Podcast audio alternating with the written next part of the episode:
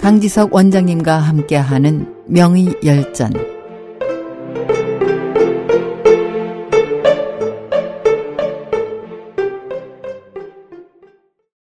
안녕하십니까 SH 청취자 여러분 본초 강목의 저자 이시진 두 번째 시간입니다. 한의학계에서 가치 있는 저작으로 높게 평가받고 있는 이시진의 대표작 본초 강목이 탄생하기까지는 어려움이 많았는데 그중 몇 가지 예를 들겠습니다. 어느 날 이시진의 집에서 멀지 않은 곳인 우호라는 호숫가에 사는 어부 방 씨가 헐레벌떡 이시진을 찾아와 왕진을 부탁했습니다. 방 씨의 집을 찾아가 보니 방 씨의 아내가 정신을 잃고 누워 있었던 것입니다. 최근에 먹은 약이 없는지 물어보았습니다. 방 씨는 전날 아내가 아프다고 해서 근처 한의원에서 진맥을 받고 지어온 약을 먹은 뒤 증상이 악화됐다고 말했습니다. 이 시즌이 처방전을 확인해 보니 별다른 문제가 없었습니다. 혹시나 하는 마음에 방 씨에게 약 찌꺼기를 가져오게 해서 조사했습니다. 거기에서는 처방전에 기록된 약재, 호장이 없고 처방전에 없는 누남자라는 약이 대신 들어가 있는 것을 발견했습니다. 그곳 한의사는 본초 관련 서적에 누남자를 호장이라고도 한다라는 문장이 실려 있어서 헛갈렸던 것입니다. 다행히 이시진은 누남자를 해독하는 약을 알고 있어서 방 씨의 부인은 곧 회복했습니다. 당시 민간에서는 만타라의 꽃을 먹으면 미쳐서 훌쩍훌쩍 뛰며 춤을 추기도 하고 심하면 마취되어 죽는다는 소문이 돌았습니다.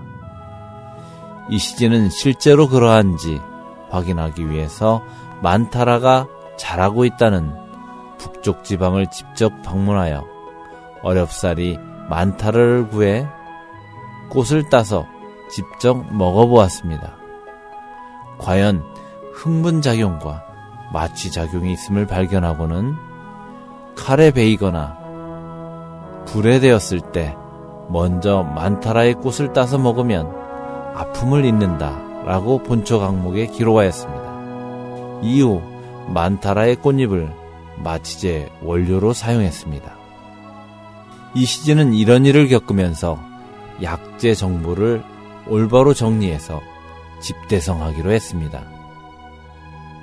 이시진의 부친은 역대 주요 의선은 황실의 명을 받아서 여러 지필진이 공동으로 작업한 것이라는 점을 알고 있었습니다. 개인이 정리하기에는 역부족이라는 생각에 아들을 만류했으나 이 씨는 뜻을 굽히지 않고 차근차근 준비에 착수했습니다. 이 무렵 인근 초나라의 왕자가 갑자기 인사불성이 되어 일대에서 명의로 이름나 있는 이시진이 치료하게 되었습니다. 그는 진단 후에 구토하는 약과 설사하는 약을 배 앞에 복용하게 하여 왕자는 정신이 돌아와 목숨을 건질 수 있었습니다. 이 인연으로 초나라의 왕은 이시진을 초빙해 관직을 맡게 하고 3년 후 북경 태의원으로 갈 수 있도록 천거했습니다. 태의원은 이시진이 이상을 실현하기에 더없이 좋은 장소였습니다. 그곳에는 무수히 많은 의학서적이 있을 뿐만 아니라 품질이 우수한 약재를 가지고 마음껏 시험해 볼 수 있는 곳이기도 했습니다. 이시진은 태의원에서 의료 실무에 종사하는 한편 의과서적을 탐독하며 연구에 연구를 거듭했으며 40여 종의 의학서적 약 270권을 탐독하였고 각 지방에서 올라오는 임상 경험방까지 합하면 모두 800여 권의 의학서적을 탐독했습니다. 본초 강목을 집필하기에 충분한 실력을 쌓은 셈입니다. 그뿐만 아니라 역사, 지리 및 도낭의 저작을 읽었으며 시를 비롯한 문학작품도 두루 읽었습니다. 그는 본초 강목에 고서 즐기기를 엿을 즐기듯 했다고 밝힌 바 있습니다. 고경성은 이시진전에서 10여 년간 책을 읽음에 문 밖을 나가지 않고 읽지 않은 책이 없었다고 서술했습니다. 이때 명나라 조정에서 제11대 왕 주총 황제는 대의원의 각종 선방을 수집하여 불사약 연구에 몰두하라는 칙령을 내렸습니다. 태의원 어이들은 이름 있는 선방, 연단, 영지 등을 황제에게 올려 바쳤으며 이미 고대 명의들이 만들어 놓은 처방으로 자신들의 명예를 얻기에 급급했습니다. 이시진은 태의원 어이들이 하는 짓이 마음에 들지 않아 다시 고향에 돌아가 책을 써야겠다고 결심했습니다. 그는 오품 간직을 포기하고 핑계를 대어 사표를 제출하고는 태의원을 떠났습니다. 이시진은 태의원에 있을 때 읽은 책의 내용과 자신의 경험, 연구를 결합해서 마침내 본초 강목을 완간했습니다. 본초 강목은 모두 52권, 16부 60류로 나뉘며 27년을 거쳐 1578년에 완성됐습니다.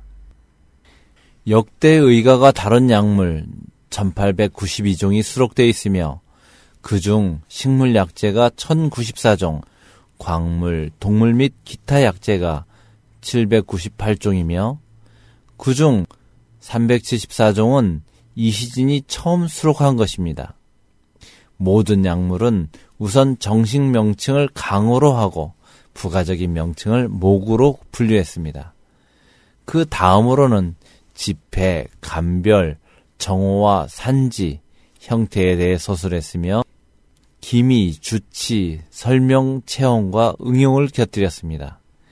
내용이 방대해 중국 명대 이전 약물학을 결산했으며 후대에도 중대한 공헌을 했습니다.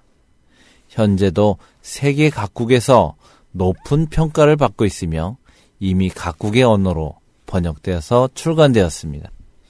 이시진은 맥진 등 진단에도 능통했으며 그의 호를 딴 맥학저서인 비노맥학에서 다룬 내용은 600년이 지난 지금도 생명력을 가지고 있습니다.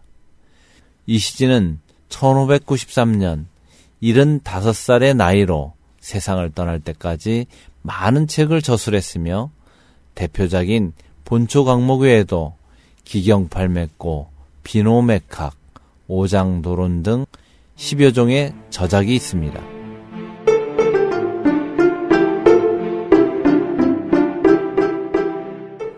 SH 청취자 여러분, 다음 주 이 시간에 다시 찾아뵙겠습니다. 안녕히 계십시오.